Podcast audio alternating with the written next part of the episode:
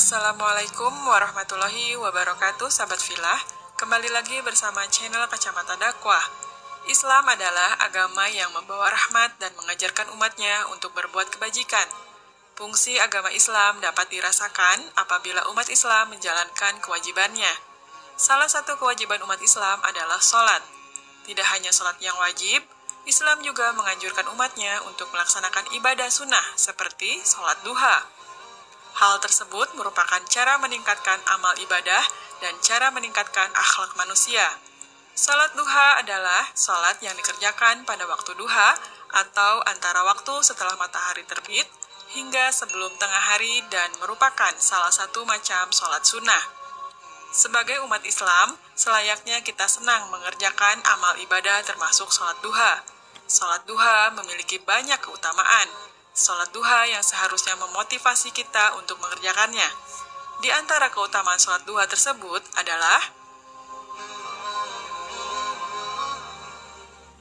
Pertama, pahalanya seperti bersedekah. Mengerjakan sholat duha memiliki nilai yang sama seperti nilai amalan seperti keutamaan sedekah. Sedekah yang dimaksud adalah sedekah yang diperlukan oleh 360 persendian tubuh kita terlebih jika kita ikhlas mengerjakannya. Orang Islam yang mengerjakan sholat duha akan memperoleh ganjaran pahala sebanyak persendian itu. Sebagaimana hadis Rasulullah Shallallahu Alaihi Wasallam yang berbunyi, di setiap sendi seorang dari kamu terdapat sedekah. Setiap tasbih, ucapan subhanallah adalah sedekah. Setiap tahmid, ucapan alhamdulillah adalah sedekah. Setiap tahlil, ucapan la ilaha illallah adalah sedekah. Setiap takbir ucapan Allahu Akbar adalah sedekah. Menyuruh kepada kebaikan adalah sedekah. Mencegah dari kemungkaran adalah sedekah. Dan dua rakaat duha sebanding dengan pahala semua itu. Kedua, dicukupi kebutuhannya. Salat duha yang dilakukan oleh seseorang di awal hari menjanjikan tercukupinya rejeki atau kebutuhan seseorang tersebut di akhir hari. Sholat duha merupakan sholat yang dilakukan untuk memohon rizki kepada Allah Subhanahu wa Ta'ala. Selain itu, Allah juga berjanji pada setiap umat Islam yang rajin melaksanakan sholat duha untuk mencukupi apa yang menjadi kebutuhannya, setidaknya kebutuhannya di sore atau di akhir hari.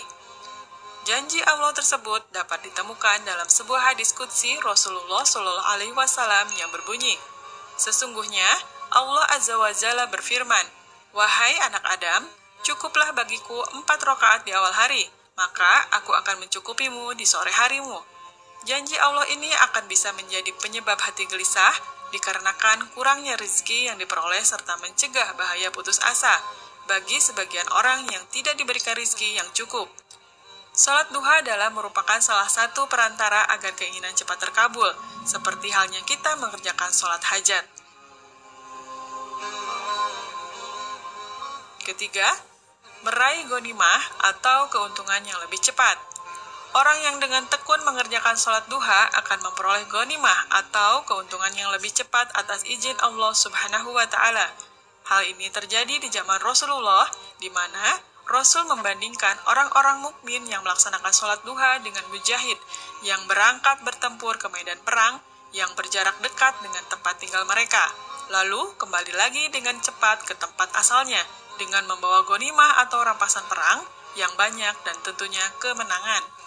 Hal ini merupakan motivasi untuk mengerjakan amal ibadah serta usaha untuk bertawakal kepada Allah Subhanahu wa taala karena manfaat tawakal amatlah besar. Rasulullah pun menimbang bahwa keuntungan yang akan diperoleh oleh mereka yang melaksanakan sholat duha akan berjumlah lebih banyak dibandingkan dengan keuntungan yang bisa diperoleh oleh para mujahid tersebut.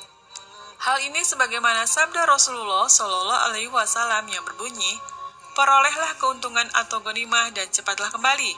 Mereka akhirnya saling berbicara tentang dekatnya tujuan atau tempat perang dan banyaknya gonimah atau keuntungan yang akan diperoleh dan cepat kembali karena dekat jaraknya.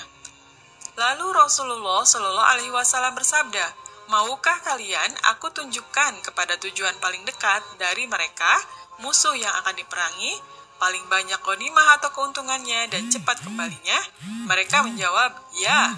Rasul berkata lagi, barang siapa yang berwudu, kemudian masuk ke dalam masjid untuk melakukan sholat duha, Dialah yang paling dekat dengan tujuannya atau tempat perangnya, lebih banyak konimahnya dan lebih cepat kembalinya.